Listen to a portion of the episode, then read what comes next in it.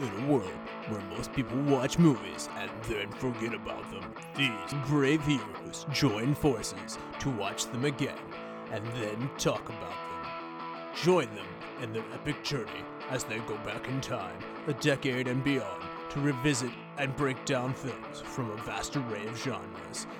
Do these movies hold up over time? Are they classics? Find out on Retro Movie Roundtable.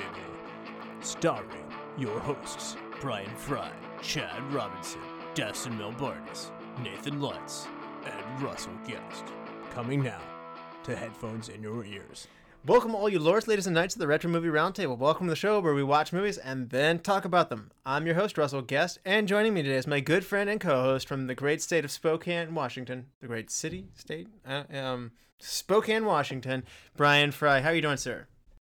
We are a grand city state, much much like Sparta. We just kind of you know run our own lives here, and uh, uh, apart from all else, we're we're a bastion of sanity in the the great liberal West.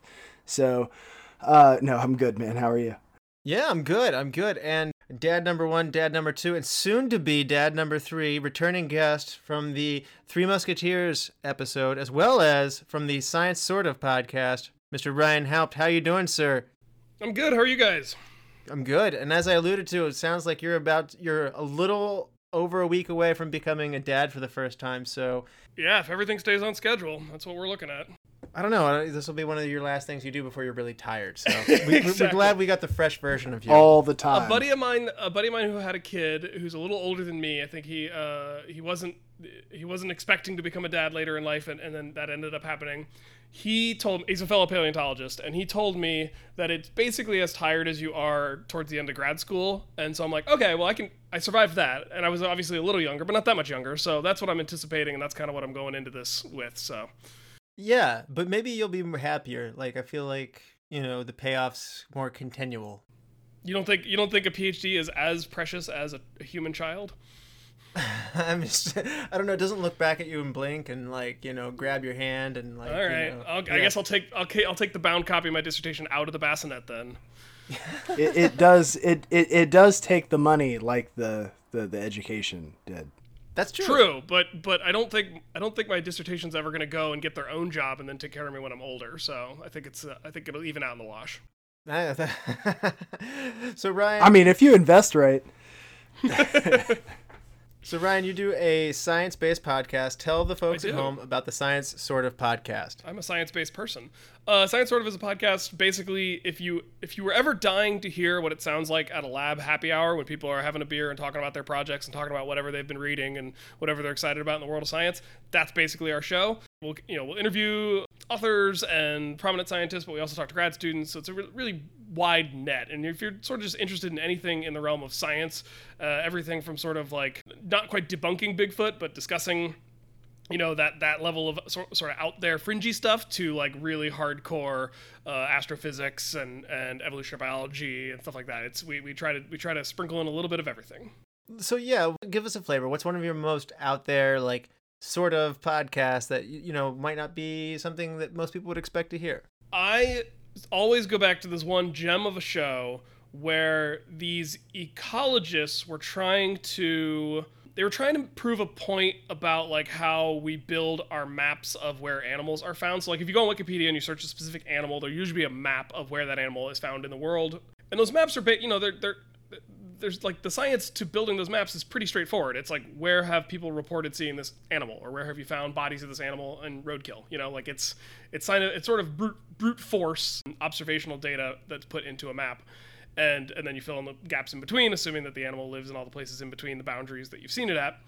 And so they, they were trying to prove a point that maybe this isn't the most reliable way to do that. Maybe there's there's bias that can be introduced into these into these data sets that can um, screw things up. And so they decided that they were going to build a map and an ecological and based on that map an ecological profile of the best environments for Sasquatch. And so they did that to, as a kind of a tongue-in-cheek little like ah look at this. And then they realized that they had perfectly mapped the distribution of the American black bear a large, shaggy animal that can stand on two legs. So if you are not used to being in the woods, you might see this large, shaggy thing standing on two legs, and you might report it as a Bigfoot sighting. And it might be that just most of the time, Bigfoot is just a black bear. There's not a lot of scientific studies that have like an M Night Shyamalan twist at the end, right? Yeah, yeah, yeah. And I know not to fight him for beef jerky. That doesn't go so well. yeah. So I just thought that was a really cool story that kind of went in a direction I didn't expect. I think that was episode 205, Chemical Free Sasquatch, because we also talked with a chemist that was, explaining a news story to us about a way to catalyze carbon reactions that might help us, you know, pull CO2 out of the atmosphere. So that's that's important. so So, Ryan, why don't you tell us what is one of your favorite movie moments? Because obviously, movies are going to be for entertainment, not for facts. But what is a movie moment that was surprisingly scientifically accurate that you enjoyed? Yeah, so I mean, there are movies that people like point to. Obviously, you know, uh, as a paleontologist, I've talked ad nauseum about Jurassic Park, and we'll continue to talk ad nauseum about Jurassic Park. Uh, it's it's still one of my favorite movies, even as a, a paleontologist. You know, warts and all. And then there's obviously like examples like The Martian or Apollo 13, where like getting the science accurate is sort of the point of the movie. So like, I, I those are good examples, but they're not like my favorite example. One that I saw recently that I was surprised by how much I enjoyed this little bit of the science is uh, a movie that came out um, this year, actually, straight to Netflix called Stowaway. It's a space movie with Toni Collette and Anna Kendrick and Daniel Dae Kim and Shamir Anderson. And I don't know if I'm saying that last name correctly, but it's about a group of three astronauts who end up with a stowaway by accident. So basically, uh, Shamir Anderson's character gets hit on the head right before launch and is still on the ship when it launches, and they've only got enough resources because they, they get hit with like some solar storm or something. So there's something gets screwed up, and they don't have enough resources for all four of them to literally have enough oxygen to make it to Mars, right? And they say, "What do we do with stowaways? You make them walk the plank." right? Space Right? plank. But the reason I thought this was a cool science thing is so many space movies have like an artificial gravity on whatever ship they're on just because it's easier to film, you know? Um, which makes sense. It's really Apollo 13. They had to film everything in the vomit comet, no shot could be longer than you know however long the plane was in its plunge, so like 90 seconds. So they, they have this system that they set up where the ship is on one end of a very long tether, and there's a counterweight on the other end, and they're spinning around a central axis, and that's what's giving them the artificial gravity. So scientifically, that's a, a simple idea that makes sense. It's just spin gravity, but instead of having like a big ring like they have in 2001, it's just they're spinning opposite a, a weighted other end of this line. And the thing that's cool about that is when you're at the the furthest out points of the spin, the gravity, the artificial gravity is going to be the highest. So when they start climbing up towards the center point, it's really really difficult. Like they're experiencing a lot of force that's basically trying to throw them back down to the end of the line. And as they get closer and closer to the center point, that that force gets less and less. So it gets easier and easier. And then when they get to the center point, they have to flip around and start climbing down this line, and that is also trying to throw them off the other end. So they have to be really really careful going down because the further down the line they go, the more force they're experiencing, so they're more likely to get flung off this spinning two part system into space. And I just thought, like, the very simple physics of the changing force along the axis of the spin and how that would just make the job of physically climbing up and down it really hard, but also really counterintuitive because it gets like harder and easier as you go was a really cool little little way to create a dramatic tension in the, in that moment in the plot. Excellent. Very great. uh, That's a great answer. Yeah, I, I look forward to seeing Stowaway. I've not even heard of it, but the the premise of it sounds enticing right away. If I had to pick like a hyper specific subgenre of movies that always kind of work for me, it's a lonely astronaut story. Anytime there's an astronaut who's lonely, I'm into it. I like it. Well, today we have the movie is Twelve Angry Men, and we have three. I, I, I'm not angry. Are you, Brian? I can be if you need me to. Uh, I, I, I need to get I need to get angry for this so we can knock it up to 15. Is that you're always angry? Like he's like Ben to- Stiller from Mystery Man. Like that's his superpower. He's Mr. Captain Fury? Furious. Yeah, Mr. Fury. Yeah. I uh I, I could just uh, pull out a fake picture of uh, my son that I had to beat into a man and just channel that. So today we're doing 12 Angry Men. It comes out in 1959. It's made for a small budget, even at the time, of $330,000. It uh, does not perform well in the box office. Uh, it's a little hard when movies are this old to know when they uh, where they land in the rankings if they fall too far down, and this one does that. So the number one movie in the box office that year was Ben Hur. And Brian, wouldn't it be great if there was a podcast about Ben Hur? I mean, who hasn't thought of that? That just seems neglectful that no one's thought about doing that yet. Well, wait. There is one. Episode 40 of the Retro Movie Roundtable will quench your thirst for Ben Hur. But back to 12 Angry Men. IMDb gives it a 9.0. The Rotten Tomatoes critics give it 100%, and the audience score is just about there with them, so at 97%. Right. It is nominated for three Academy Awards for Best Picture, Best Director, and Best Writing of an Adapted Screenplay. Bridge on the River Kwai beats it out on all three categories. Those are both great movies. Uh, some years Yeah, are just really one. hard at the Oscars. I only recently saw Bridge over the River Kwai for the first time, uh, like a week and a half ago, and I loved it. It's also really good, so that's just a hard Yeah. year at the Oscars. AFI gives it a lot of honors. It gives it 100 Thrills at number 88. It also gives it 100 Years of Cheers. Uh, it is number 42 on that for most inspiring movies. And AFI's top 10 courtroom dramas, this is number two, second to only To Kill a Mockingbird. So, Ryan, had you seen 12 Angry Men before? What was your background with it? I had seen it before. I think it must have been my mom who showed it to me at some point because it was a movie she liked, and I uh, didn't have any expectations the first time I saw it, and I was riveted and thought it was great. Um, I've never really checked out any of the the more modern remakes. I, anytime I'm in the mood for this kind of movie, I just go back and rewatch the the this original version of Twelve Angry Men. So that's sort of where I'm at with that. Yeah, and has it held up well for you over the years? I, lo- I love this movie. I think it is. I, I had so much fun watching this again to to do the podcast with y'all. It was a true delight. And Brian, what about you? Have you seen 12 Angry Men before? Absolutely. My background on this actually started with the Jack Lemmon 1997 12 Angry Men. I was familiar with this, uh, the play. When I saw the Jack Lemmon one, I'm a huge Jack Lemmon fan. So when I saw the Jack Lemmon one, I was like, oh, this is excellent. And then my next step was like, how many times has this been done? So when I saw the 1957 one with uh, Henry Fonda, I was like, all right, I'm game for that too. And although I don't usually uh, bet against Jack Lemmon and stuff. I, I will say that this one is better. I have the criterion for this movie. It is, it is probably my favorite movie of the black and white variety. oh, Um, really? So, so this tops the yeah. Maltese Falcon for you? Because I remember you were big on that. Yeah, before. I I am. I am. That's that's probably its biggest rival. But I there's a lot of passion in this movie. This is a this is a phenomenal less is more. I mean, it's all Mhm. shot in basically one spot. I mean, I I can't give this movie enough kudos for what it's able to do.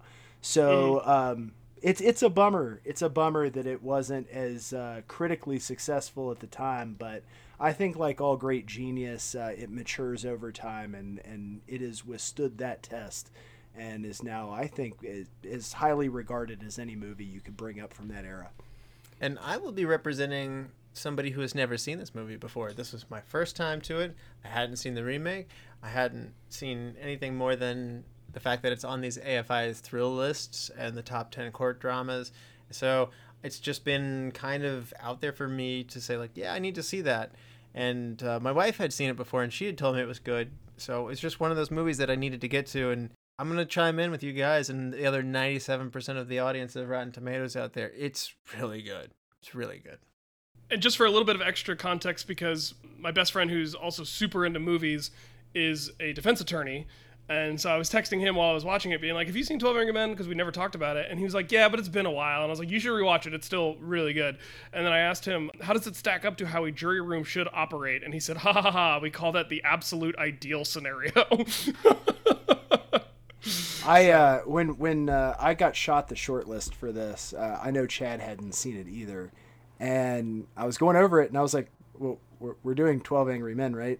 And there was like, I wouldn't call it pushback, but it was like, "Well, I don't know." I'm like, "No, we're we're doing Twelve Angry Men, right?" Yeah, I, I- I wouldn't say I was adamant about it. Like I wasn't gonna like die on the hill, but I mean, I would. Scheduling scheduling conflicts uh, arose and Chad couldn't be here. So if there was ever a week to fill in, I am I, I hit the gold mine on this one. So, uh, I, but for what it's worth, Chad didn't avoid this. He liked it too. So I'll just give. I'll, I'll Right, say yeah, that. yeah. It's not like he didn't I- like it. So he did send me a message after the fact. He was like, "Thank you for choosing this." he was like, "This was this was definitely something I needed to see. Like he he was very complimentary toward uh, the choice. So, Nice. Well done. Yeah. So we will spoil 12 Angry Men, and this is not a movie you want spoiled. So if you haven't seen it already, please check it out and, And it's short. Come back. Yes, it is short. And then come back and listen to the rest of this podcast. We will be back after these messages. Welcome to the Flashback Flicks Retro Movie Podcast. I'm Ricky. I'm Grayson. And every week we review a movie from the past and reflect on things we missed, things we loved, and things we want to see again. Yeah, because we believe any movie worth watching is worth watching again. So if you like films, friendship, and a lot of callbacks, I mean, just so many callbacks. then subscribe on Apple Podcasts, YouTube, or wherever RSS feeds go for like minded movie loving individuals. Like you. What happens when two modern film fans go back and rewatch all the old classic films from yesteryear to see if they hold up? You get the Classic Film Jerks podcast. Find the Classic Film Jerks podcast on all the major platforms. All right, we're back. And for those who haven't seen 12 Angry Men, this is your final warning. There will be spoilers that lie ahead. Brian, for those who haven't seen 12 Angry Men since 1957, do you want to refresh people's memory? Uh, the movie opens up in the courthouse as they slowly go into a very, very lethargic judge, reminding the jury of its need for prudence in understanding the gravity of this case. We then proceed into where they are sequestered to discuss what happens, only to find that just about everyone has their mind already made up. Now, I say just about because there is one juror who thinks they should talk it over a little bit more. Now, he has met with a lot of pushback, and uh, unfortunately uh, for him, some of that is rather violent or angry, if you will. He slowly but methodically starts to turn the room, which is really what gives this movie its its its gold.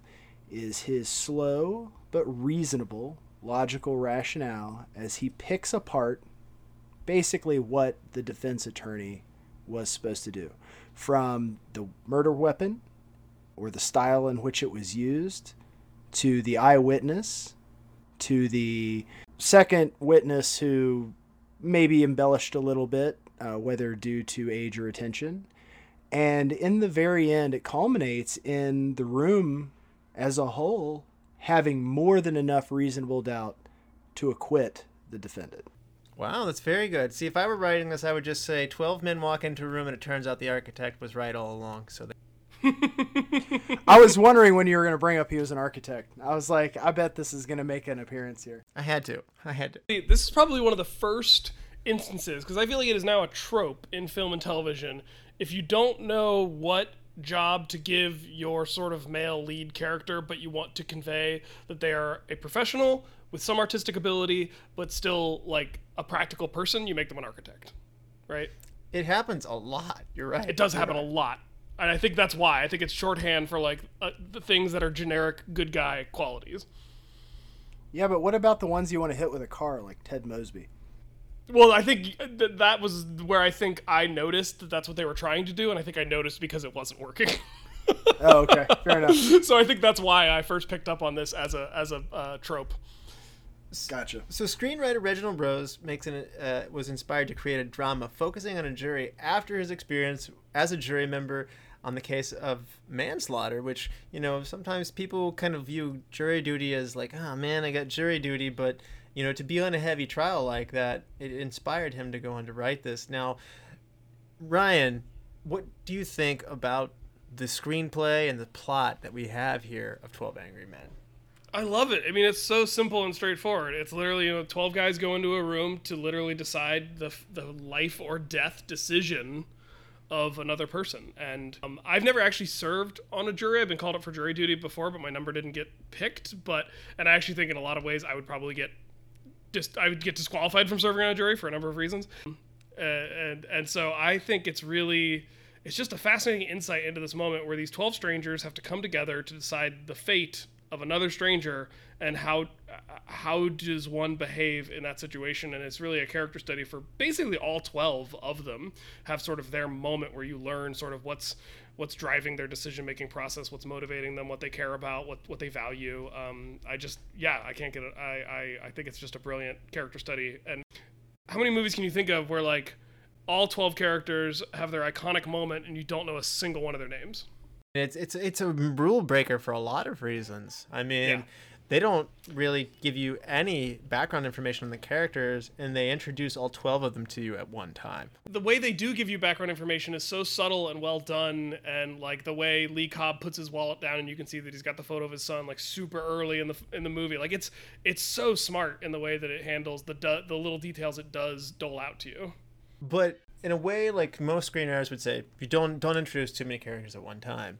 So this movie gives you twelve of them pretty much right at the beginning, fair to say, and you don't really know much about them, and it's through the course of the what they talk about to each other as well as the trial itself that their personalities come out, and therefore their motivations start to come out. So it's really interesting how that unfolds. Uh, there's another rule of screenwriting about how like you enter a scene late and leave early and this breaks that rule too because the whole it's just the whole scene you know what i mean? Like it's the moment they walk into the jury room to the moment they walk out. Like it's the whole thing.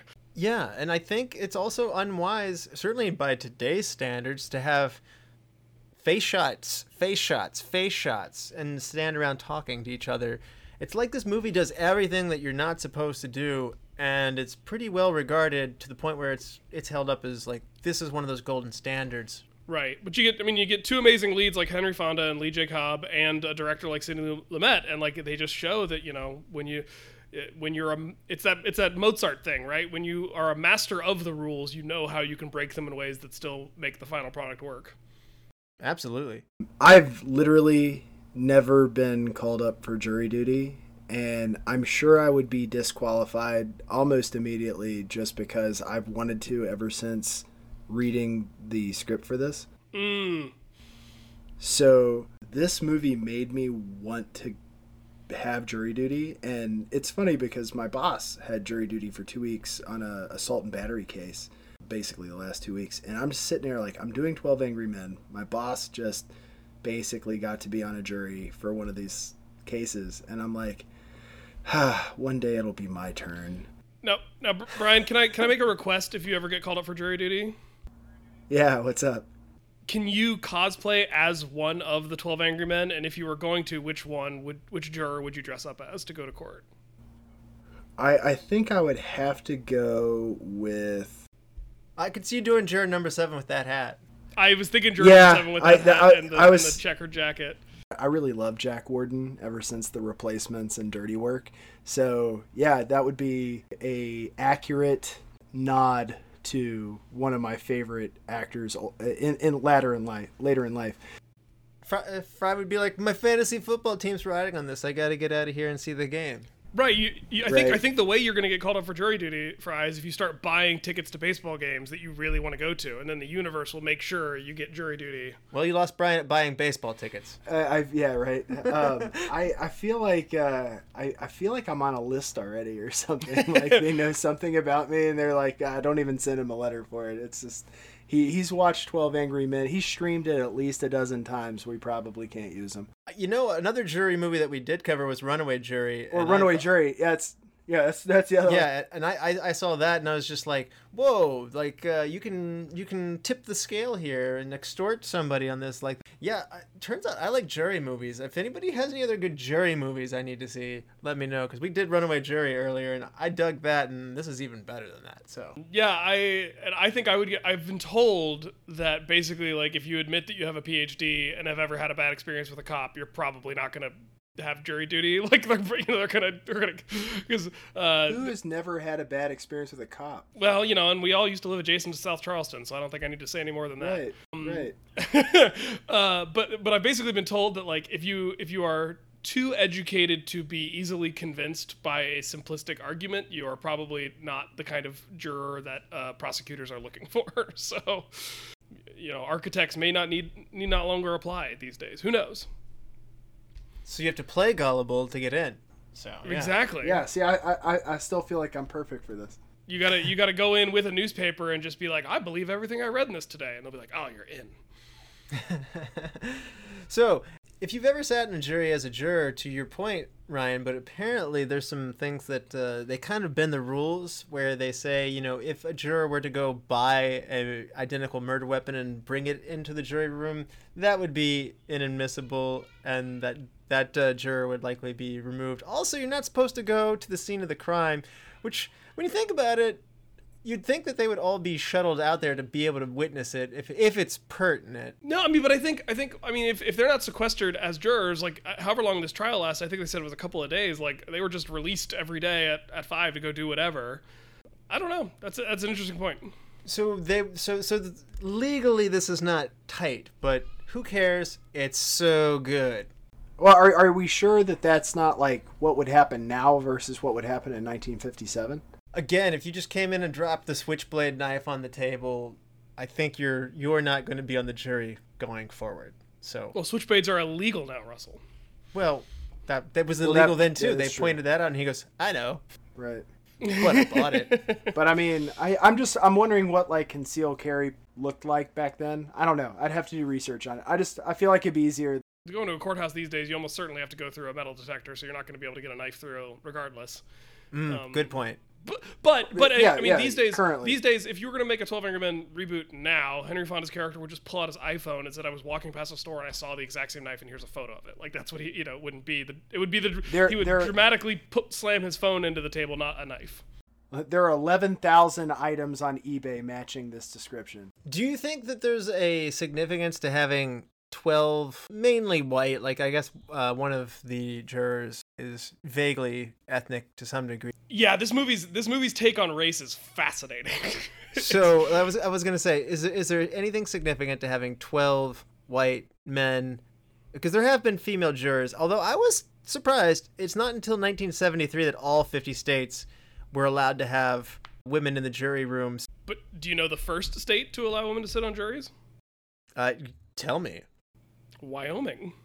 wow Yeah, that's why that's one of the reasons it has the now somewhat ironic nickname the equality state. and since then we have a great tradition of women judging us so um, well, and you, if you notice, if you notice on the set, you know there is a women's restroom adjacent to the jury room. You know they go into the men's room at one point, but there is a women's room you can see in the background. But yeah, I think I think it is significant that they're all men because I think so much of this movie has to do with sort of ego and privilege and and and not putting oneself in the shoes or or mindset of another person whose experiences you may not have shared, and like the movie's take on race is very it's a black and white movie so like you're not getting a ton of skin tone but basically everyone in the jury room looks caucasian. And there's one guy who has like a, a, a more european accent so it's probably a more recent immigrant. And then there's one guy that they kind of code as maybe like a lower class Italian person, and maybe the kid that is on trial in the I say kid, he's 18. The kid who's on trial for murder is also considered maybe like a lower class Italian person. So I mean, it's like you're really going back in time with the racism in a way that is is kind of fascinating to me. Um, and I always thought that I always thought that like the way this movie handled race, the fact that like it's such an elephant in the room for so much of the movie, but the characters are literally in black and white, and it's kind of hard to tell who, based on my modern perception of thing, like who in the room, like you said, is ethnic or not. Um, I think it's just a really interesting kind of time capsule. Sorry, I just uh, I thought it was interesting, but it, it wasn't just the first uh, female juror in Wyoming. They also had the first female governor. Mm-hmm. And the fir- and uh, they gave women the right to vote very very early. And from what I've heard from living there for a couple of years, is that like a lot of these were tactics to get miners to be willing to miners as in the people who dig and pull things out of the ground, not children, to uh, be willing to move to the state. to um, Bring, give us your miners Hey so there, if- fella, you're running away from home with that sack over your shoulder? Come to Wyoming. Are you are you under eighteen? Here's a gold pan. Wait, what? Um, You're perfect.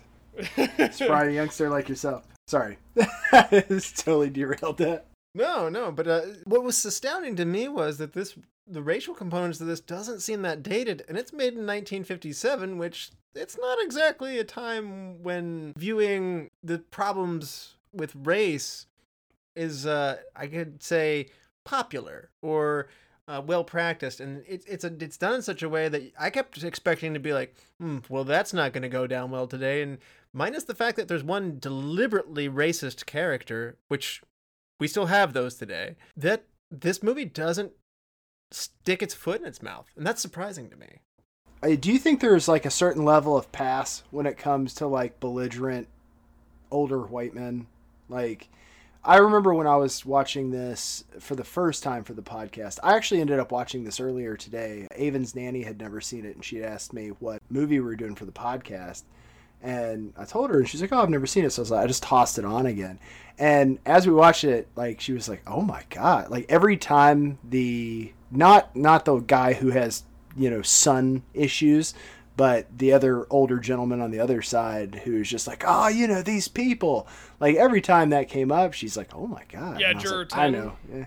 Yeah, so it's like, yeah, I mean, it's it's it's pretty, you know, he he obviously has opinions that aren't good, but I I feel like in my head the whole time I'm still thinking, eh, but he's old as f. So, like, I I guess I think what you're talking about is expectations. Like you're not shocked to hear it out of somebody's mouth, but you're still you got to be disappointed. Like it's just like, oh, yeah, well, of course, this is what I'm dealing but with in- now.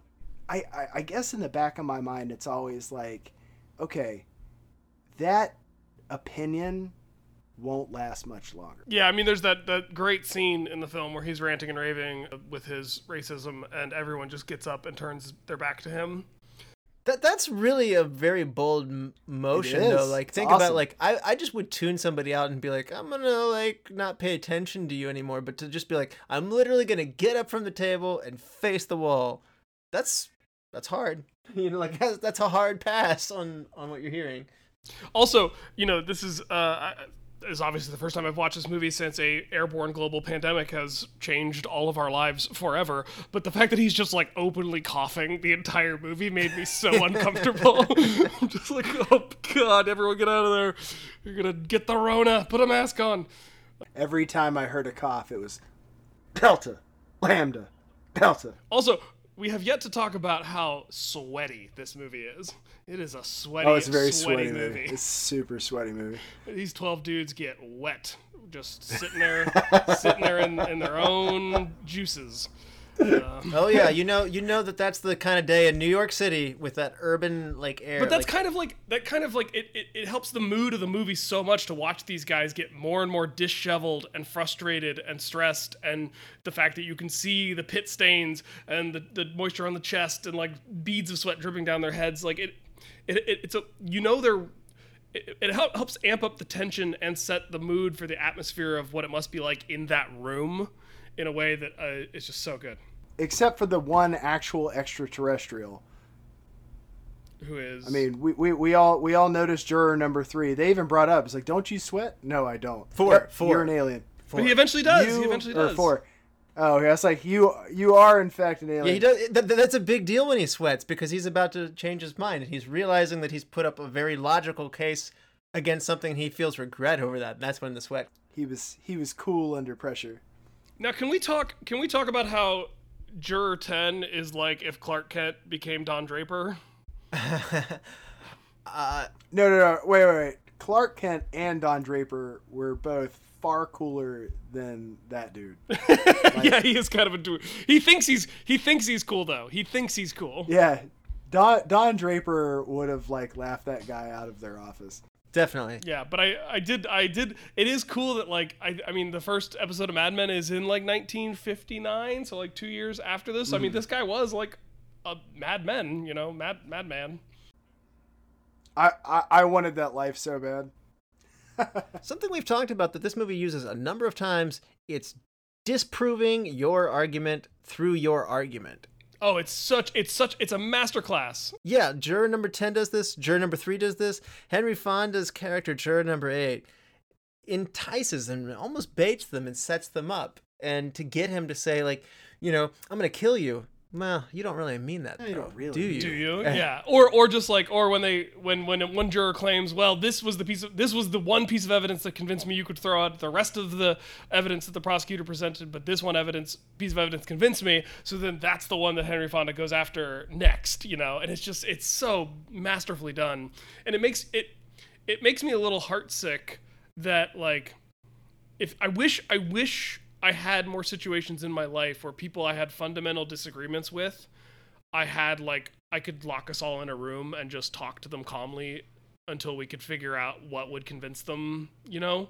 Like it makes me I wish for that.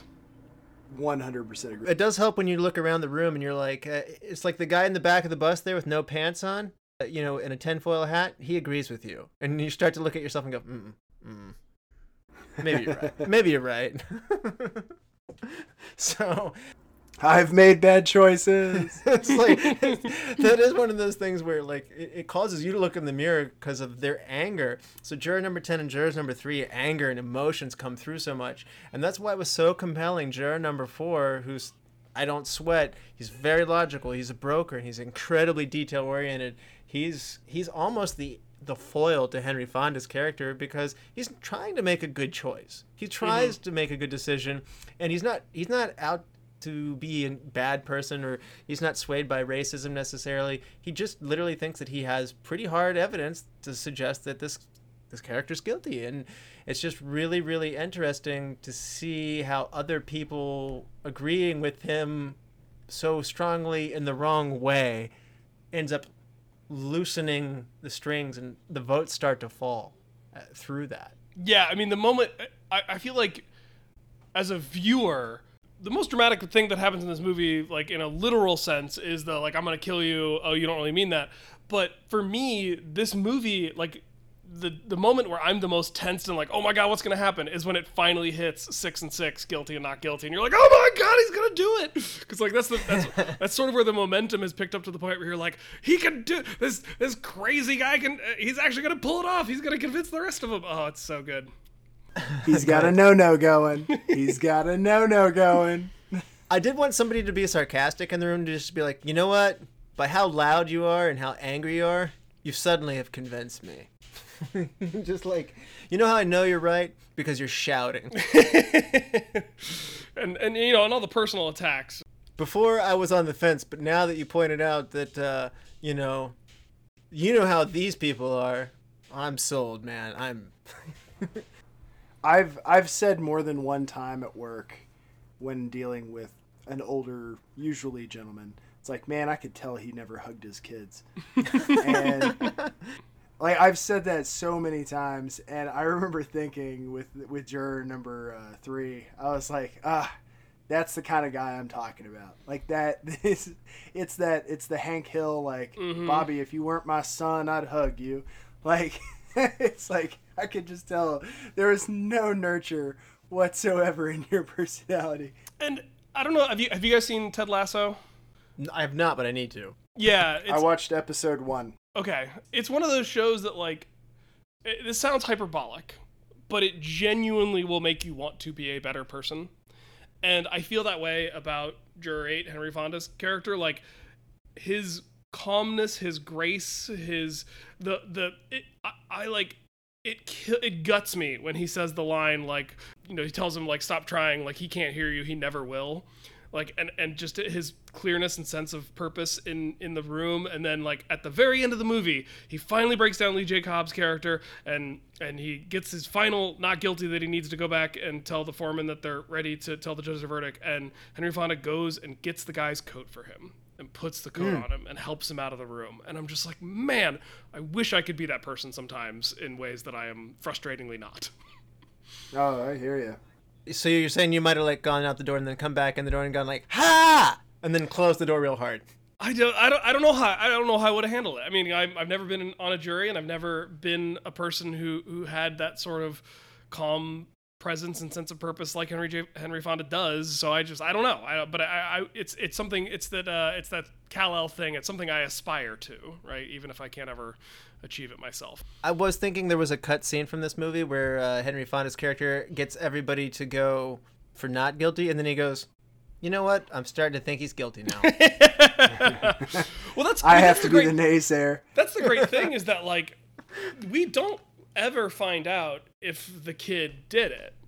Like that's not the point of the movie. It's entirely possible. And that's and that goes back to like Henry Fonda. It's, it's almost his his character's catchphrase. Like, yes, but it's possible. I, I really feel like that was the crux of the movie. Is you know, at one point they ask the the guy you all said I should replace if I ever did this. Jack Warden's character, juror number seven, the salesman. Yeah. Yeah. All right, juror number seven. It's like, do you understand what reasonable doubt means? Well, yeah, I do. Like, I, I, I don't feel like anybody in that room. Like, I think I feel like when he pulled that knife out of his pocket, right there, that's reasonable doubt. Like, just the fact that he was able to produce an exact duplicate of the murder weapon out of his pocket at that moment when they said it was a super unique knife. Like, that's that alone is reasonable doubt. I had I had a harder time uh, like the alibi that didn't pan out. Like nobody saw you at the movie, nobody saw you buy your ticket. You don't have your ticket stub in your pocket, etc. Like that was that was where I, as a viewer, was kind of being like, yeah, what are they gonna do to get around that? Because obviously, seeing something through an elevated train should have that was pretty that was pretty flimsy to start with, and you know the old man not being able to get to the door in time and thinking he saw something.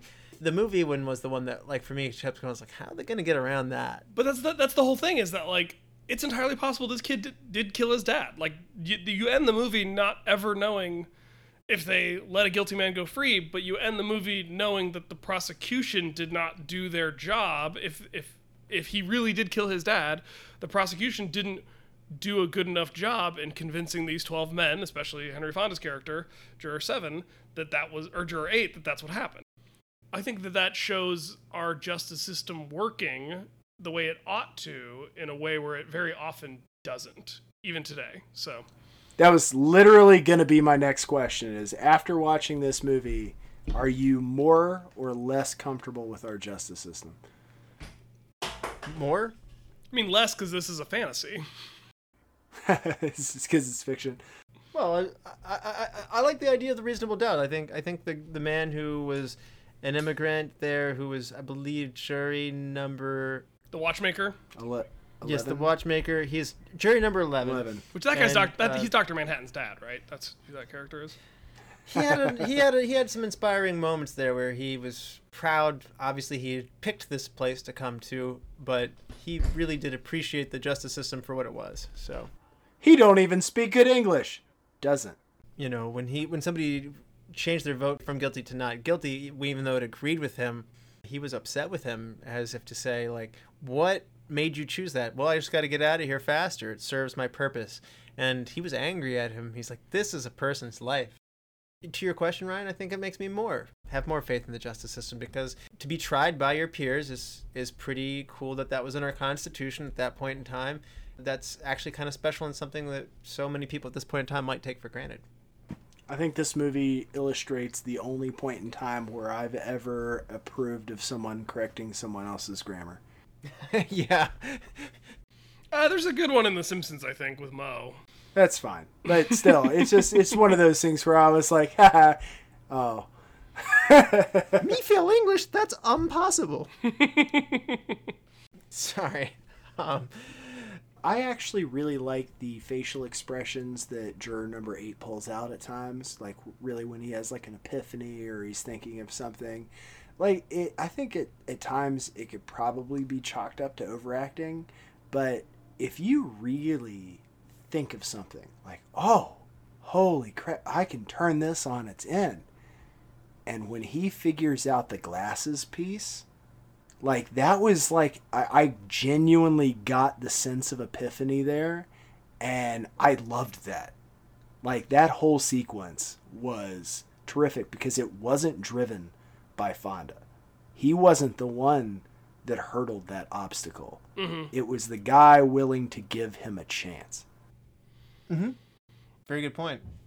this movie does a really good job demonstrating a thing that I think happens to a lot of us in our daily lives is that like when you meet someone new, you tend to just project your own like, well, if I feel this way, this other person I'm talking to, assuming that they're a reasonable and sensible person, must agree with me, right? And then like when you're in a situation like jury duty, that gets flipped on its head because like them agreeing with you or not agreeing with you on all the little things about the world that you just assume and take for granted becomes life or death stakes. And I think it's really interesting to watch those little micro interactions between just two of the jurors uh, where that seems to happen and, and people kind of butt heads in these soft, uh, socially uncomfortable ways. And then because I've seen this movie enough times, a thing I really enjoyed from an acting perspective is now now I know when when one character is speaking, look around the room at what the other character is doing because everyone's acting the whole time. Like nobody is breaking character. Everybody's giving it. They're all they're reacting to things that are happening. They're reacting to something that you know you can't see that's happening off screen. I just really like watching everyone else's facial expressions while the movie is happening in front of them too. Yeah, and sometimes as time goes by, the integrity of some names starts to fall off. But this is this is a worthy cast. I mean, Henry Fonda, Martin Balsam, uh, who's the foreman at the front, and Ed Begley, who's your racist juror number ten. Uh, the these guys are all Oscar winners, and two additional ones are Oscar nominees. So Lee Cobb and Jack Warden are uh, as well. So almost half of your cast have Oscar nominations, if not wins, to their name. So it, it really is a very talented group of guys, and their chemistry together is very, very good for where a movie is just basically face shot, face shot. The whole time, it, it, it demands good acting and it demands a good script. And we've talked how at length how this is a great script, but I just want to make sure we head home. Everybody's lifting their weight as a heavyweight actor here. Good work on the whole cast. Agreed. Totally agree. It's interesting. Henry Fonda is not just the actor here. He helps create this movie. He's the producer and helps get this movie made. I have found just this is a generality and I I can't back it up like to a huge extent, but I do feel like when I really enjoy a movie, like when I would consider my not to say this is a cult movie, but the things that I'm really enthusiastic about like this movie, I almost always find out that one of the main people in it was a driving force in making sure it got made. Well, you're not wrong here. And, and well, no, I, I no, I understand this. This feeds into my argument, but I just it, it surprises me uh, uh, often that when I'm like, gosh, this was such a good movie, like. Why don't more people know about this movie, or why haven't more people seen this movie? And then I find out, you know, I, I find out like Jennifer Garner had a hand in it, or you know, whoever but somebody that was in the movie who did a great job and it was worth making. The person that I liked was one of the driving forces in getting it made. And I'm like, oh, God, that just doubles down on this. Like, it, it makes it even better. Absolutely. This was made for television initially, and Reginald Rose had rewritten the film, and Henry Fonda was the one who picked this up and wanted to see it brought to a film adaptation. Movie studios were not keen on it. It's basically been given away for free and who wants to see that? And keep in mind, as we talked about with Ben Hur, the Ten Commandments, these big spectacle pieces are what's selling. And this did fail at the box office largely because of that. Who wants to go see 12 angry men in an air conditioned room yell at each other the whole time? It, it, I mean, it really isn't even a good title for the movie, I don't think. That didn't sell. And so. It's honest. Yeah, it, well, but because the movie film failed to profit, Henry Henry Fonda was a producer in that he he deferred his his profits and his salary from this later, so he kind of took the hit. But ultimately, in the end, his legacy is largely defined by this Grapes of Wrath and uh, the Oxbow incident. Sometimes you just got to go out there. He believed in himself. Financially, he wasn't rewarded, but in terms of glory, we're still talking about Henry Fonda here in 2021. Agreed. It's like that line in uh, one of the Pirates sequels where it's like, "You must be the worst pirate I've ever heard of." It's like, but you have heard of me. you have heard of me. Yes. now, Sidney Lumet makes his directorial debut. He's done television before, and Henry Fonda sought him out to do this. He thought he would be the right man for the job. Ryan, did you feel like Sidney Lumet as a director is the right man here? Oh yeah, I mean, I think Sidney Lumet's one of the greats. Uh, yeah, I think his his body of work speaks for itself on almost every level. Uh, you know, for decades upon decades. You know, I think you could put this movie, Dog Day Afternoon, you know, some of his other films up, up on the pedestal. As, the Verdict is another good courtroom. Movie. Yeah, I mean, so, uh, one of the all-time great American directors. I think it has to be said. So, one of the great all-time moles on the side of your face too.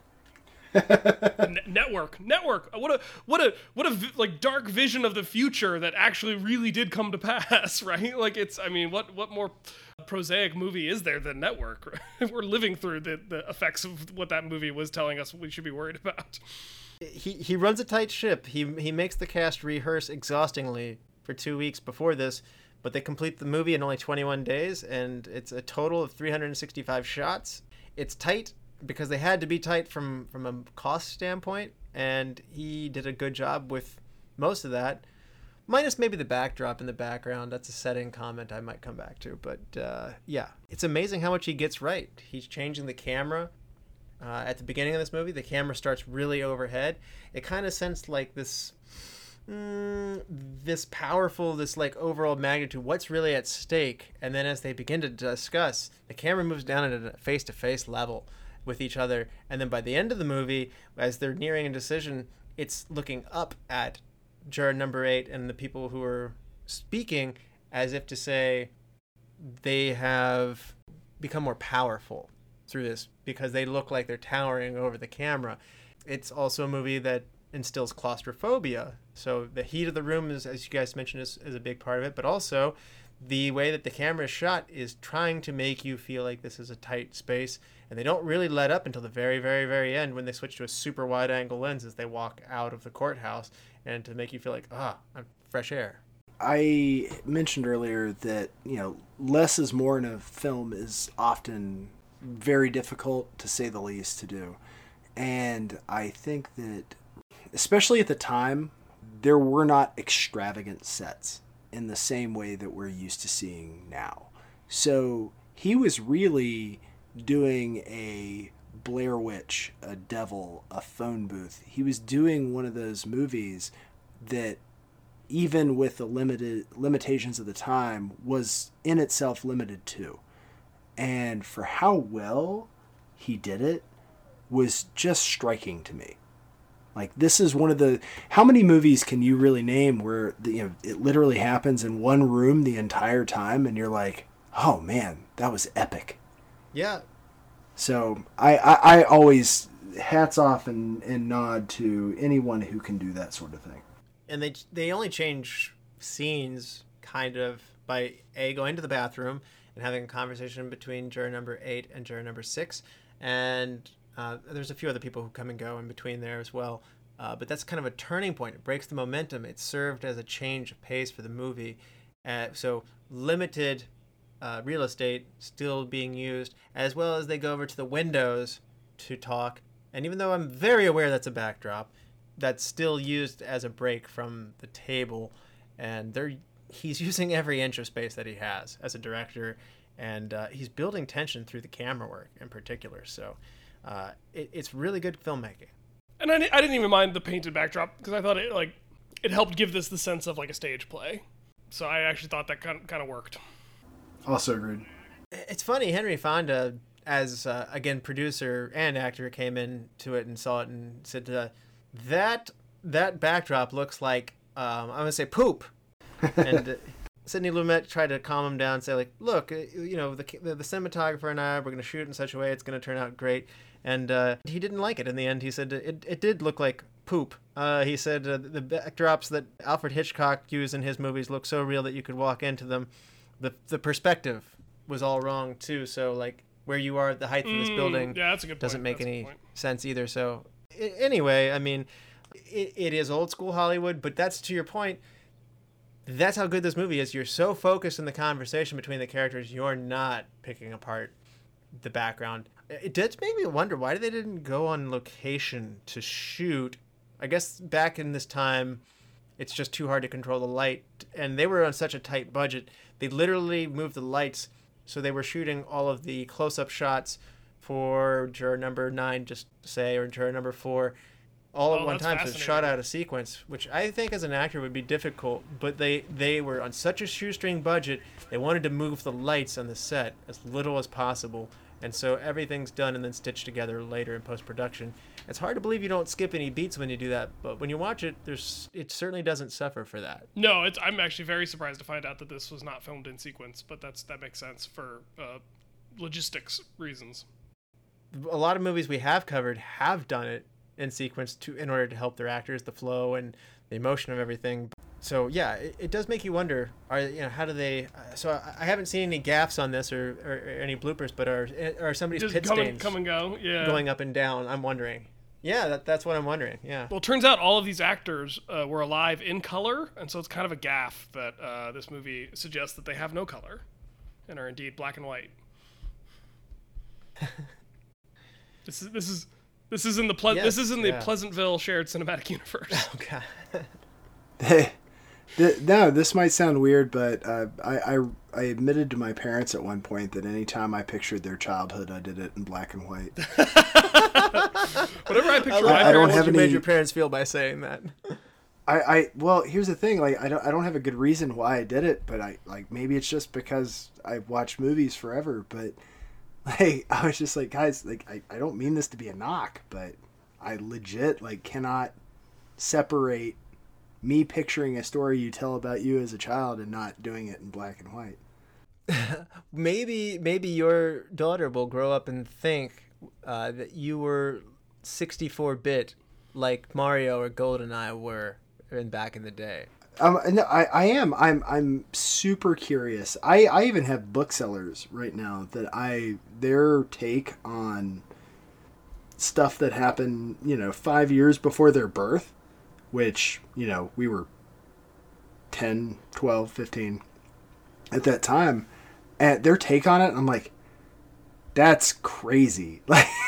Like, my just my version of that is um, I thought the Wonder Years was actually a show from the '60s, and so I didn't. I, I- so I was whenever I pictured my parents growing up, I always pictured it as like an episode of the Wonder Years with Daniel Stern narrating at the beginning and the end. That was my that was my version of that, Brian. I did too for a very long time. Yeah, I did. I, I think I think mine all came from Andy Griffith. Yep, yep, that's a good one too. And I, I, I realized the Wonder Years wasn't actually old when I actually saw Fred Savage talking about the Wonder Years. And I was like, shouldn't he be like a million years old at this point? Well, but but here but here's the point. Like the, like more toward what I'm talking about with with even younger people that you know I have FaceTime with on a normal basis. I could say, oh, I always pictured it like Andy Griffith, and Andy Griffith happened before my time. Like that's Sure. not a my time show, and I would say that, and they'd be like, "Who's Andy Griffith?" Wow. and you're like, oh no, no, it's far worse than that. I mean, it is far, far worse than like like I can at least intellectually understand how someone born in the 2000s don't doesn't know who Andy Griffith was. That's fine.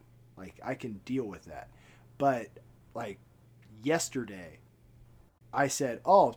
You know, Tombstone's awesome. I love Val Kilmer. No, I was talking about Willow. I was like, Willow is awesome. I love Val Kilmer.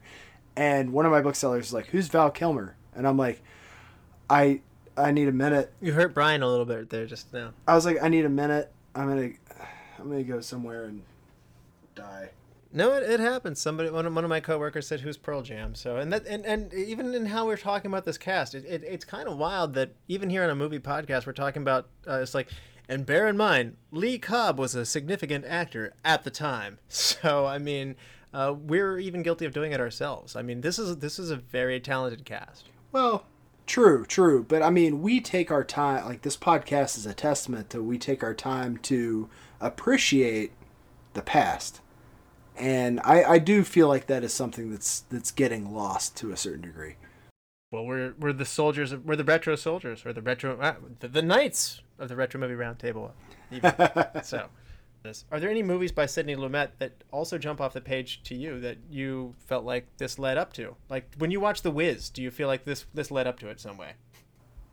No, not in that same way, but I will give uh, complete kudos to Ryan on this. That was very eloquently put about him, and this is.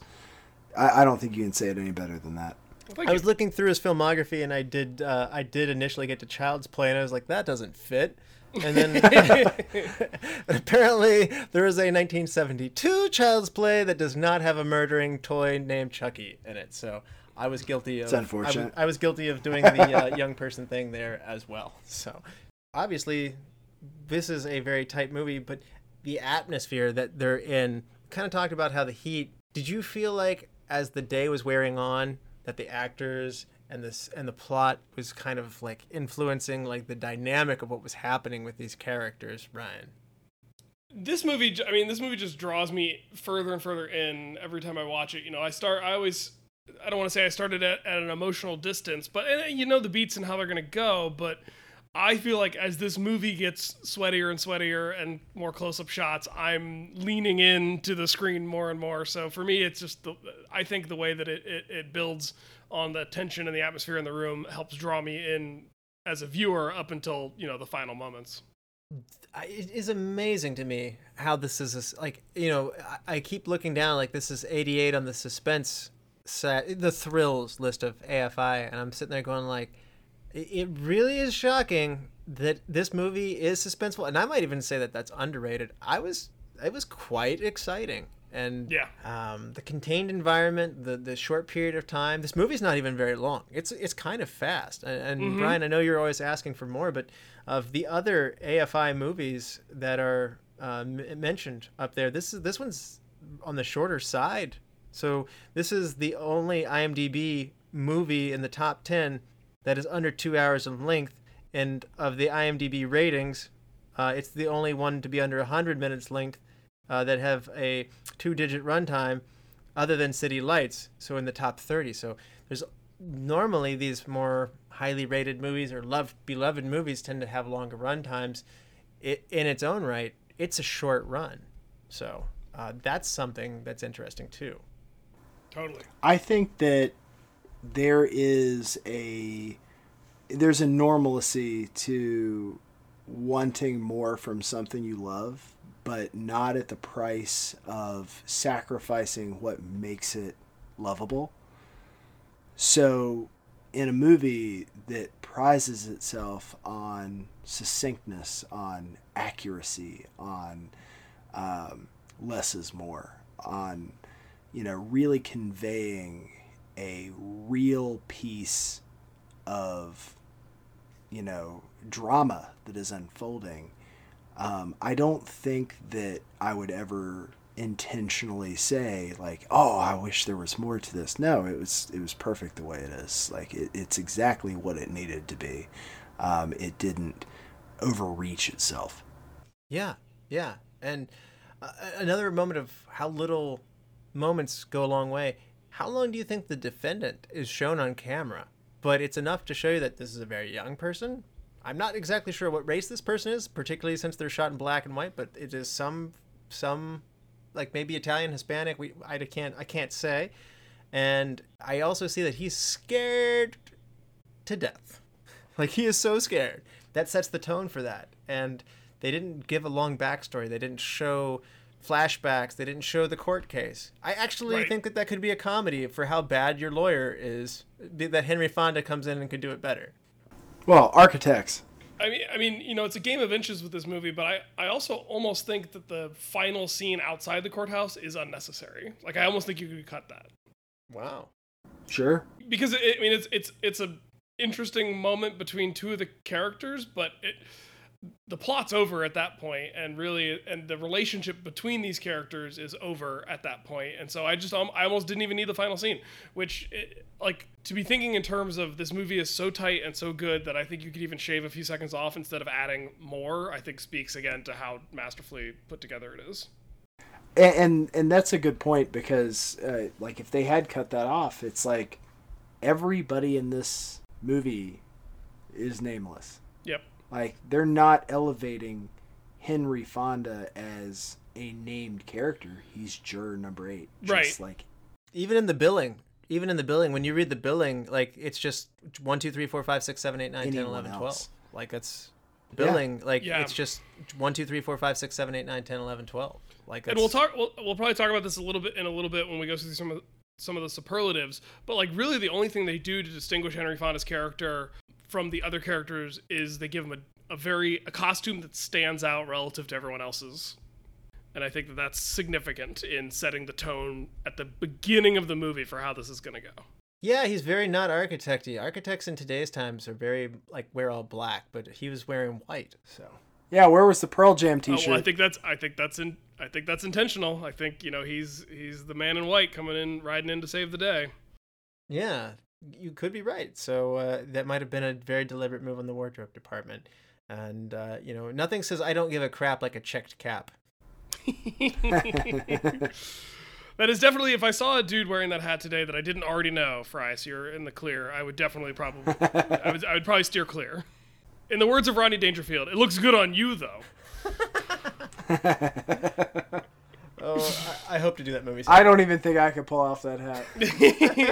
comes with a, comes with a free bowl of soup. Um, that really should be a good gimmick, by the way. Selling a hat and, being and a degenerate "One hat is- gambling is, good problem." for a bowl of soup. any any music or soundtrack notes? uh, I mean, the soundtrack is pretty. It's pretty Spartan. It's pretty minimal. Like it, but I think it works really nicely. I think it. It kind of it's the soundtrack is almost melancholic. It it has sort of a weird kind of wistfulness about it that is not probably what I would have immediately gone to mentally for a, a movie set entirely in a jury room. But I think it works. It's not the most present movie, and to be honest with you, that's another one of the things that shocks me. Again, to Lumet's credit, to have a movie that's so gripping and so thrilling that sits in a room. It's almost like if he said it breaks all the rules of screenplay writing. It seems to break all the rules for how to build suspense too, because the music is very, very important to building suspense in a lot of movies, and that's It's it's not a knock on this one. I'm just saying that that that everything else happens in a way that makes it not it's subtle.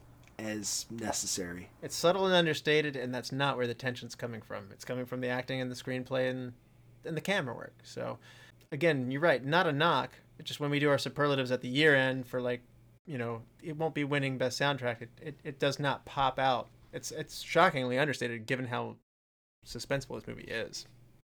But it also doesn't feel like a movie that's trying to win best soundtrack. That's fair. Right. That's fair. All right, it's superlative time. It's my favorite time. Ryan, do you Oh, want to so start us off? Yeah, like who is your MVP of Twelve Angry Men? I gotta say, I'm quite fond of that man in white, Henry Fonda. Oh, I see what you did there by being fond of him. yep. Not only is he your lead actor, but he also is the guy who put up the money, got the studios behind him, and said, like, I believe in this movie. Please make it. And everyone said no, and he still got it done anyway, and even delayed his paycheck on it. So uh, it's hard not to pick him. That's my pick too. Brian, what about you? Is it a straight flush? Uh, it's a straight flush right there. I was gonna say I'd take two and redo, but you beat me to it. Yeah, yeah, it, it- it's the obvious choice. Now, this one's very hard. Uh, of the other 11 people in this movie, who's your best supporting? Ryan. I went with Lee J. Cobb, uh, juror number three. Um, yeah, I think I, to me he's you know he's the Joker to Henry Fonda's Batman. Yep, he's a powerhouse for sure. Great choice. Brian, what about you? I went with juror number nine. The the old man. Yeah, I, I love it, man. Like he's just like that was that was just it was so much fun to watch that scene and I'll go more into this as the superlatives go on. But his backing of Henry Fonda's character is both subtle Mhm. and not throughout the movie and I really enjoyed that. Yep.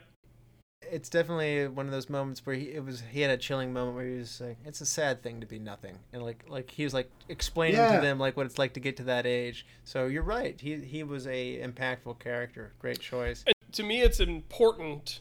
Like everything about this movie is so purposeful. From lit- I mean, because because there's so little to this movie, every element of it has to sing and do its part just right. And so even the way that the characters are arranged around the table feels very purposeful and very important. And the fact that they put the oldest man in the room next to the racist, and to sort of like juxtapose and just be like, yeah, turns out older people than you aren't as racist as you. So like you have no excuse for your attitudes about other people right now because like it you can't just you can't just say, "Oh, juror number 10, he's old, he doesn't get it," when the person sitting next to him is older and does get it, you know? No, that's that's very Right. that's a very good point. And I'm gonna go with E.G. Marshall for my best supporting actor. He's juror number four. He's your meticulous stockbroker who doesn't sweat so much until the very end, anyway. I think technically the watchmaker would be more meticulous. Technically. True. Uh, and he was great too. He was great too. I wanted to give him an award, but I, I, I, had to go with E.G. Marshall on this one because he holds so many cards at the end, and there's a, there's a moment where he puts such a good case together. He swings the somewhat flippant. I'm gonna call him Bad Don Draper in this case. Um, That's juror 12.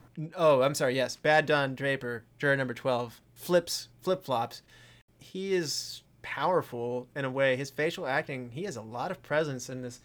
I'm eager to see E.G. Marshall doing some other roles. Man, I I could really see him doing a good villain role. Not that this role was villainous. I actually think that he meant he had all the best intentions, but he had a lot of presence for me in this one. So I this was my introduction to E.G. Marshall, and I liked him. Nice. This might sound also weird, but uh, Joseph Sweeney, who played juror number nine, is the only unpictured member of the jury in on IMDb. Oh, how mysterious. Yeah. Hidden Gem. This is a movie where the casting is very equal, so this is equally hard. Who's your hidden gem, Ryan? Okay, so we, you said uh, under, underappreciated minor cast or element. There's normally more ancillary characters in a movie than this, so this is where it's going to give you some chance. Yeah, be be uh challenge the format if you need to.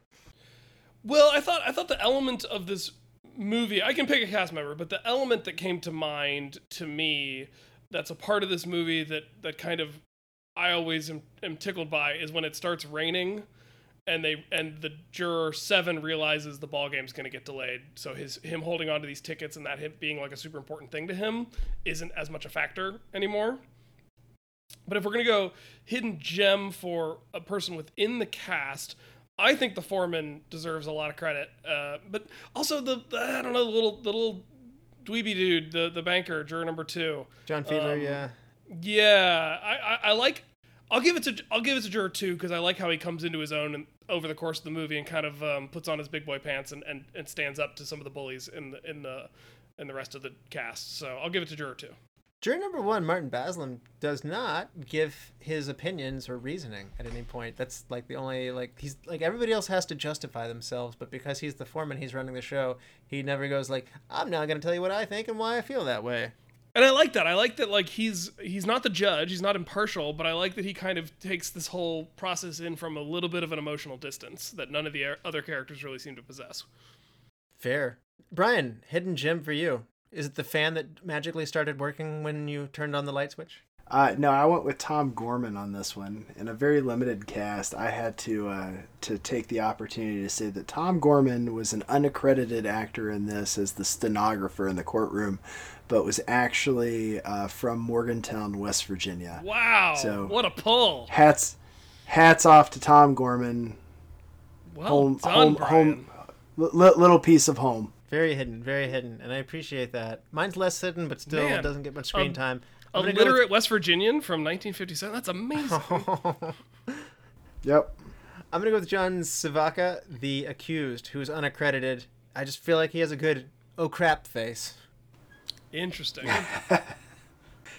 Could that judge have given less of a crap? He's Can, so can, can we just talk about that for one second? He Like, could have looked I- down I at his feel- watch and been like, "Dick Van Dyke's on in a little bit, guys. By Let's the wrap this up." way, there will be no leniency. I'm definitely gonna kill him. You should probably think about this. yeah, recast Ryan. So this this is gonna fly in the face of Russell's pick. I would recast the defendant. Oh, He gets so little screen time, but I think uh, he he does a great. Uh, I'm very worried about my predicament face, but I think I think you could have cast someone maybe a who looked a little older. I think he just looks a little too. This is I mean this is such a minor nitpick on a movie that I love. I think he looks a little young, and I know he's supposed to look young, but I think he just looks a little too young. And I think you could have found someone who looked a little more ethnic. I think even if, and I think if you had gone all the way to casting like an African American actor, this that would change the entire tone of the this movie, right? You could you could change nothing else about the film if there's an African American guy sitting in that in the in the chair waiting to find out what the verdict uh, is going to be. I think this this movie has a different impact. So it does. It does, and that's a good point. Now, recast Brian. Edward Binns. Uh, he was juror number five, I think. Uh, he's not like this. This we can agree that this is probably fairly void of comic relief. I I actually wanted to recast him for Jerry Lewis. Oh wow. Like not not specifically to be funny, but to give the impression of funny. Yeah, I, I feel like if someone saw Jerry Lewis in this, they're like, oh, dude, there's gonna like this is a time where if you see Jerry Lewis in a movie, you're like, oh, there's there's gonna be some some pop, some spunk, some funny. He's the one that's always standing up for the older guy. He's like, I'm you know I'm gonna slug you if you keep this up. I Oh, think that's your if you put Jerry Lewis or six, sorry, uh, if you put him in, it's whichever Jerry. Or, I'm sorry. Edward Oh, okay, sorry. I character was I was sitting Yeah. there thinking. Yeah, okay. I was gonna say I don't I want was- any. I was fun. looking I want no funny out of juror number uh, five, who was the uh, who Jack was the, the, the- one the- who was from the low class. Grew up in the rough uh, neighborhood because that, that No, I'm I'm I'm sorry. I'm one off because I wasn't counting the jury foreman as juror number one. Got That's it. You I've gotta count the foreman as number one. We've said it once. We've said it a thousand times. Yeah, Um, that's been screwing me up this whole time. So, But so uh, anyway, Edward Binns's character, I'd switch with Jerry Lewis just because it would give the impression that something funny is going to happen, but then actually making it more of a dramatic piece when he's the guy standing up for the older one. I agree. I, he was almost he was almost my pick because I also think you could have cast him with someone bigger and more intimidating because he is kind of the heavy in the room. And Like a gentle giant. Uh, yeah, I think you could have cast him with someone who was more of a physical presence that feels like, oh, I don't want to be on this guy's bad side because he could slug me and it would hurt a lot. And and what you, when you were talking about Juror Five, the thing that I kept thinking about was. If, if I'm recasting the defendant, you also kind of have to recast Juror 5 because those two characters are linked and they have to be they have to look like they came from the same neighborhood. You know what I mean? Um, No, that's a that's also a good point. Yeah, juror number five is actually supposed to be a younger uh, actor, but they ended up, you know, Sidney Lumet said, "You're right for the role. You got to do this." And Juror 5, Jack Klugman's performance, he has such a simmering rage about this entire situation that he barely ever lets boil to the surface in a way where all these other characters, I think again it speaks to like it speaks to the unearned and obliviousness to their privilege that a lot of the, you know, very just like coded as straight white male characters present in this movie. The fact that like they are perfectly content to cough, to blow their nose, to fly off the handle, to have rage. And this guy, you know, who's seen as coming from this more violent neighborhood, from a, a, more violent race, which is a ridiculous notion, has to bottle it all up and not let it come out because he doesn't have the luxury that these white men have to express those feelings. I think um, through a modern lens, it, it, it speaks volumes. Yep, There's a line from Letterkenny that I always like to use. It's uh, well brought up. Wish you were. That's good. And, and yeah, to your point, that's that's exactly one of those things. And they actually say something to that effect, like, you know, what makes you, you know, think you're worthy to say this? And it's like my upbringing, just the reason that you're a bigot's the reason for you. Mm-hmm. So my recast, I'm coming after Bad Don Draper, Robert Webber. How dare you? How don't- dare don't- you? Yeah, I just don't feel like he had the. Uh, he didn't seem sleek enough. Didn't seem confident enough. Even though he's going to change with the with whatever whoever holds the power in the room, which is a very advertising agency guy thing to do. Uh, I I don't know. I thought back to our uh, Roman Holiday episode, and where we got a different look at Gregory Peck. So take your Atticus Finch hat off, but I think Gregory Peck would have done this shifting character in a far more dramatic, interesting, humanizing, and warmer fashion than Robert uh, Webber did. So that's my pick, Gregory Peck. Maybe an overcast. Disagree. Disagree. I love the sliminess. I need it. Okay. Gregory Peck is not nearly slimy enough to play juror number twelve in my in my book. Uh, you should see Roman Holiday though. He's uh, he's a bit of a scoundrel there. So It's different. different, than, the- it's different than the sliminess. it's true. It's true. Oh, he's a lovable scoundrel. You're right about that. Um, Yeah. Yeah. So best shot of the movie, Ryan. I love the super close up of Juror Nine's face when they do the uh, secret ballot and they're trying to figure out who said not guilty, and it cuts to him and it's super close up, and he says, "I did," and I just I love it. I just he has like an impish, you know, Yoda and Empire Strikes Back quality to his um, mucking up the proceedings for everyone else. It was me. That's amazing. That was actually my pick as well, Brian. Really? a- yeah, yeah, it was. I, I just uh, that I, it stuck out to me. Oh, it's so good. All right, you're back in my good graces. I'll forgive your Robert Webber hate. Brian, what about your best shot? Mine was basically the same thing, but at a different place. It's the zoom in on each face as they're contemplating the eyeglasses. Mm, that's a good one. They they zoom in on each person's face as they have that like, oh, I think he's right. Oh yeah, I remember seeing like it was that that crux of the movie where they're literally overturning like reasonable doubts out the window at this point. Like they've gone past reasonable doubt. Now it's they've they've more proven innocence at this point. Yep, that's a good choice. And if I had to pick a runner up, the moment where they're emulating the knife stabbing down and in moment where we have juror number three looming over juror number eight, given how tense things have been, that's more of a tense moment than a great like the shot's good, but that was that was my runner up. So if I had to pick a just something for diversity's sake, I'll throw that out there as well. Best scene, Ryan. When Lee J. Cobb finally breaks down, uh, when juror is it juror four? Is that who he is? Um, Three. or is he Th- three? three. When, Yeah, yeah, juror three. When he when he has his rant at the very end, um, where it just becomes heartbreakingly clear, and it really is heartbreaking. Like he's a he's a sad, lonely man at the end of the day, and an angry man because he is one of the twelve of the angry men in the room. But when you realize that like he's not talking about this kid anymore, he's talking about his relationship with his son. To me, that's just it's heartbreaking. It's heartfelt. The way he acts through it is viscerally compelling and good. And I just yeah, that's my my best scene in the movie. It's a good one. Brian, what about you? Best scene. S- Same uh, folks involved, but it's when he finally conjures up the "I'll kill you," but you don't really mean that, do you? That's a great one. Like that's just I, I I feel like that's that's the if there was a climax to this movie, like a real climax to the movie, I feel like that was it. Well, I'm going to challenge you on that one, and I'm say my climax of the movie, what I felt was the most important scene, and my favorite scene was when the old woman wearing glasses, when juror number four is turned to a not guilty vote.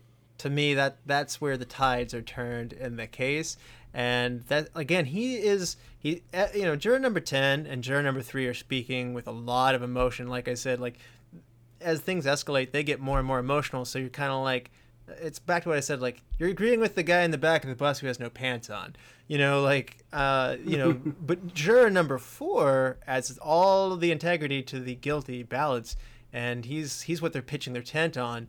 And when he starts to say, "Oh my gosh, you wouldn't wear glasses to bed," that was definitely to me that that that was a very tense moment. So I was like, I was like gripping my uh, hand on my couch, uh, my uh, armchair on my couch at that point. So uh, I think it's really interesting. We all picked really different, really different best scenes in this movie. It just shows you how good it is. Agreed. Mm-hmm. Best wardrobe moment, which it's kind of timeless. There's there's suits, but I'm gonna have I'm gonna ask you to dig deep. What's your best wardrobe or makeup moment, Ryan? I've already kind of given the game away on this one, it's it's Henry Fonda's suit, specifically his jacket. The fact that he's got this stark white jacket against a sea of blacks and grays, uh, to me, just it iconic symbolism for setting up in the beginning of the movie how things are going to go, and I, I love it for that. Great choice, Brian. Best wardrobe moment. I mean, you got to go with the hat, right? I mean, we've talked about it enough at this point. Oh yeah, It may not be as important, but it's got to be the. Uh, it's all about baseball tickets in that hat. uh, I I would uh, I'm gonna go with the suspenders that we have from juror number eleven, the European watchmaker. Somehow I just don't know why, but like the suspenders, just like oh yeah, you're from Eastern Europe. does set him apart from everyone else. Yeah. Change one thing if you had to. Ryan, I can tell you love this movie, but if you had to change one thing, what are you changing? I would change. I would add a scene where we see the judge's reaction to them coming back with a not guilty verdict, and I would love to like. I think it would be funny to have cut if we were gonna make this a comedy with you know Jerry Seinfeld or yeah Jerry Seinfeld or whoever Brian wanted. Jerry movie. Lewis is in it. It, I would love to have like cutaways for the ju- for the judge being like, "Why are they taking so long? This was an open and shut case." And like, well, they're asking to see, you know, the the uh, the the bailiff being like, "Well, they're asking to see the knife." Like, what? I would just love to see like him reacting to this taking so long and it becoming clear that like it's not going to go the way the judge thought it was going to go. I think we can all predict what the defendant's reaction is going to be, but like I would love to see the judge's reaction when they come back with a not guilty verdict. I'd like to see the defense lawyer's face where it's just like, wait, he didn't do it? Oh, cool. So I win? Or, or like the defense the Just defense made lawyer, my like, money. When when they when they read the verdict and the defense lawyer is like trying to comfort the kid because he wasn't even paying attention and thinks that it's like obviously a guilty verdict and the kid's like no i'm i'm not guilty Brian, change one thing. Not a darn thing on this one. Dig deep. Dig deep. i think because I, change I that change that backdrop that looks like poop. because with with brian's with brian's point like that is my answer as well because i admit that if i ch- if you change the one thing i said to change it is a worse movie but it's It just is. I, I, I just I, I don't want this movie to be any different than it was. I will assign you one then. A better backdrop. That that's that's your pick. I, I just I felt like watching it I was I, wa- I was I was trying to think about like okay I had my outline for our conversation tonight and I was like okay you need to figure out how to change one thing like I had a couple blanks in this and I was like you got to figure out how to change one thing then the movie ended and I was like crap so like literally watched it again today with that in mind and nothing came up like sometimes you just I just need it to stay the way it is. Okay. Well, along those lines, my change one thing is the paper towel dispensers in the bathroom. I hate these paper towel dispensers. They have like the towel that just rotates around, so all you're doing is drying your hands on the thing that somebody else dried their hands on. It's gross. It's nasty.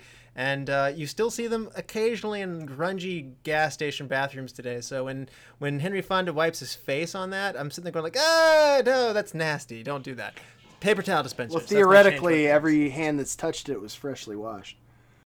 theoretically but did they really do it for you know the 20 seconds that are like we've learned to properly do in covid times i don't think so if you can't tell i'm tipping my hand if i'm picking on paper towel dispensers i'm about to give a good star rating so um by the way the water fountains were glorious in the hallway so there's your architecture comment so uh, best quote ryan Juror 10, our favorite racist in the room, uh, his continued refrain of wiping the back of his neck with his handkerchief and just going, Wow, how do you like that? that's the one. Whenever I, like, it, that's one of those, like, secret movie quote. I think, I think we all have this where we have, like, secret movie quotes that we slip into conversation that the person you're talking to doesn't realize you're being a weirdo and quoting a movie that they probably haven't seen or don't care about. So that's one where I, I will say, well, how do you like that when when something um, minorly inconveniences me and, and I'm always secretly secretly quoting Juror 10. that's the best thing that juror 10 says that you should quote yeah, everything else I think I'm gonna leave. leave Everything Juror else 10's is racist. not mine. yeah. Yeah, Brian, best quote. So you a Yankee fan? No, Baltimore. Baltimore? That's like being hit in the head with a crowbar once a day. That was pretty good. That's a good- that was pretty good. I loved this one where uh, they uh, said, uh, "Beg your pardon," and then juror number ten looks back to juror number eleven and says, "I beg your pardon. What are you being so polite about?" And juror number says, "For the same reason you are not. It's the way I was brought up." And I was just like, "Ooh, you got served." That is good. All right. So, Brian, tell the listeners at home one more time where you can hear more from you. ScienceSortOf.com. Uh, I have a personal website, RyanHaupt.com, but I'm trying to be more active on Twitter. So, to whatever extent your listeners are also active on Twitter, my username, I joined Twitter early enough that I was able to snag the username at Haupt. So, it's just my last name. Uh, which is very confusing for people who are fans of a men's shirt, sh- a men's high-end shirt company in Germany that is also called Haupt. So every once in a while, I'll get people tweeting at me that they're heading out to the club and they're helped, and um, I'm, I'm happy for them. But that is also not not the brand I represent. You're telling me with fry boots.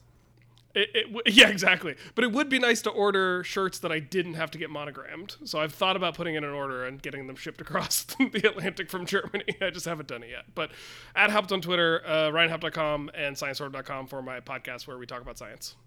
All right. It's the time where we give the show on a rating on a five star scale with half star intervals. Ryan, what would you give this movie? Five. I think we saw this coming and it's fully justified. Uh, Brian, are you going to go five here? Oh yes, also five.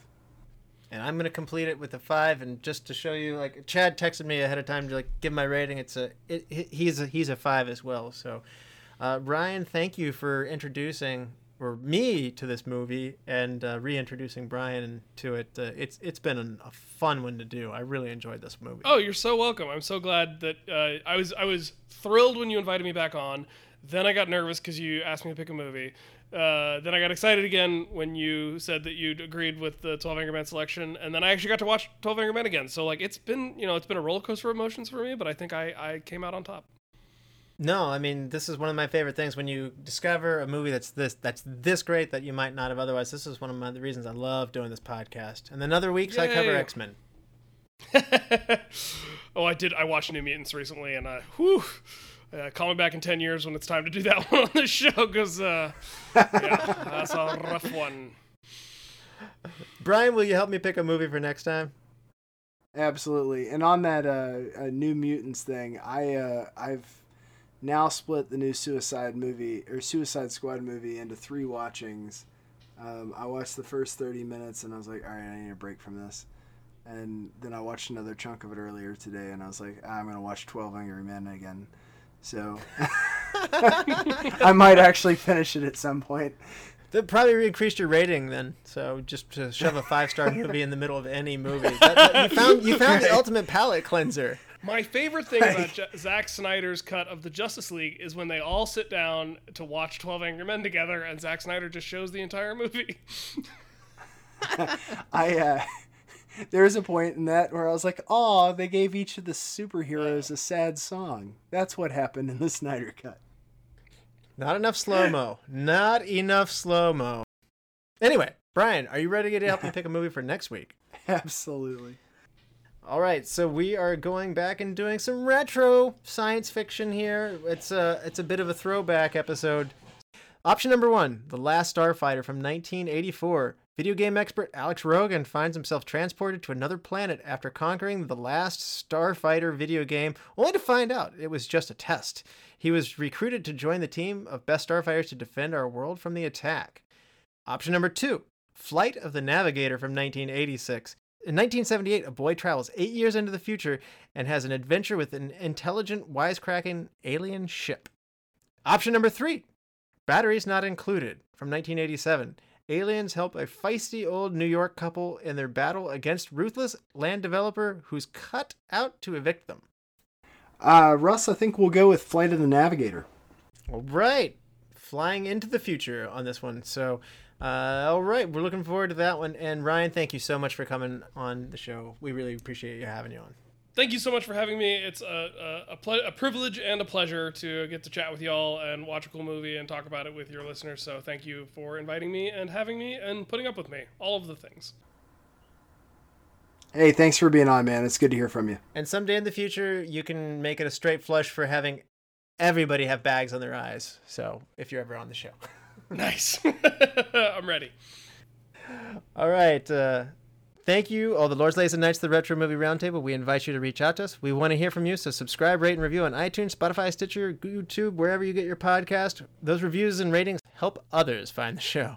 Give us a like on Facebook. Follow us on Twitter at, at movie underscore retro. Email us at retromovieroundtable at yahoo.com. And producing and providing this podcast is fun but not free, so we invite you to support the show at our Patreon page at www.patreon.com forward slash retro movie roundtable. Any contributions will be made to make the show better, and we appreciate that. So, as always, thank you for listening. Be good to each other and watch more movies. Brian? Everybody wants Atticus Finch until they have a dead hooker in the hot tub.